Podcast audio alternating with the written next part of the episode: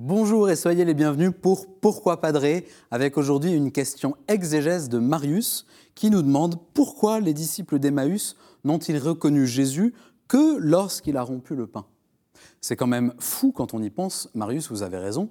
Toute la journée, ils ont marché avec un inconnu qui leur a expliqué les Écritures en commençant par Moïse, en continuant par les prophètes, puis il y en a un certain nombre des prophètes. Toute la journée à discuter à bâton rompu, toutes ces heures à se laisser enseigner, toutes ces heures à sentir leur cœur se réchauffer petit à petit, peut-être aussi la tristesse les quitter.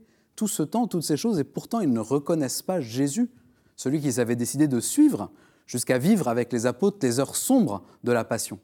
Alors pourquoi cela? Peut-être deux raisons.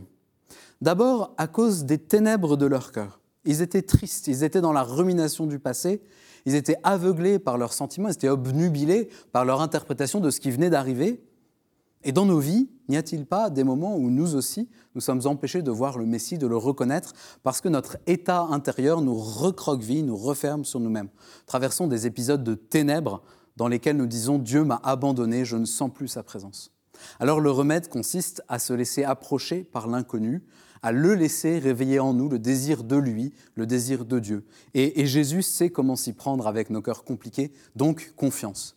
Ça, c'est la première raison. Mais il y a aussi une deuxième raison à cet aveuglement des disciples, une raison qui se situe du côté du Christ ressuscité.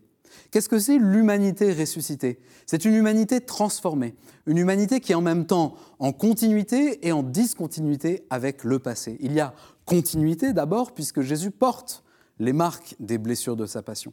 Et il y a discontinuité aussi, puisque, comme nous dit le catéchisme, Jésus peut se rendre présent à sa guise où et quand il veut, sous l'apparence d'un jardinier ou sous d'autres traits que ceux qui étaient familiers aux disciples, afin précisément de susciter leur foi. C'est un peu bizarre.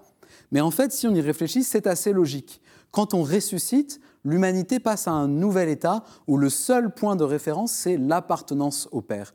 Alors exit la fatigue, les maladies, la souffrance, les limites de l'espace et du temps. Et surtout, tout est au service de la foi.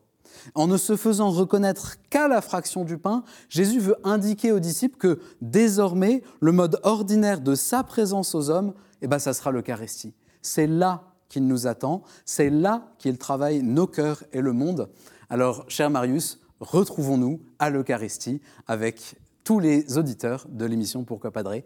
Prions les uns pour les autres. Merci pour cette question. Merci pour toutes vos questions que vous nous envoyez par email à l'adresse pourquoipadré.com ou bien sur les réseaux sociaux. Et puis vous retrouvez cette question et toutes les vidéos sur ktotv.com. Bonne journée et à bientôt.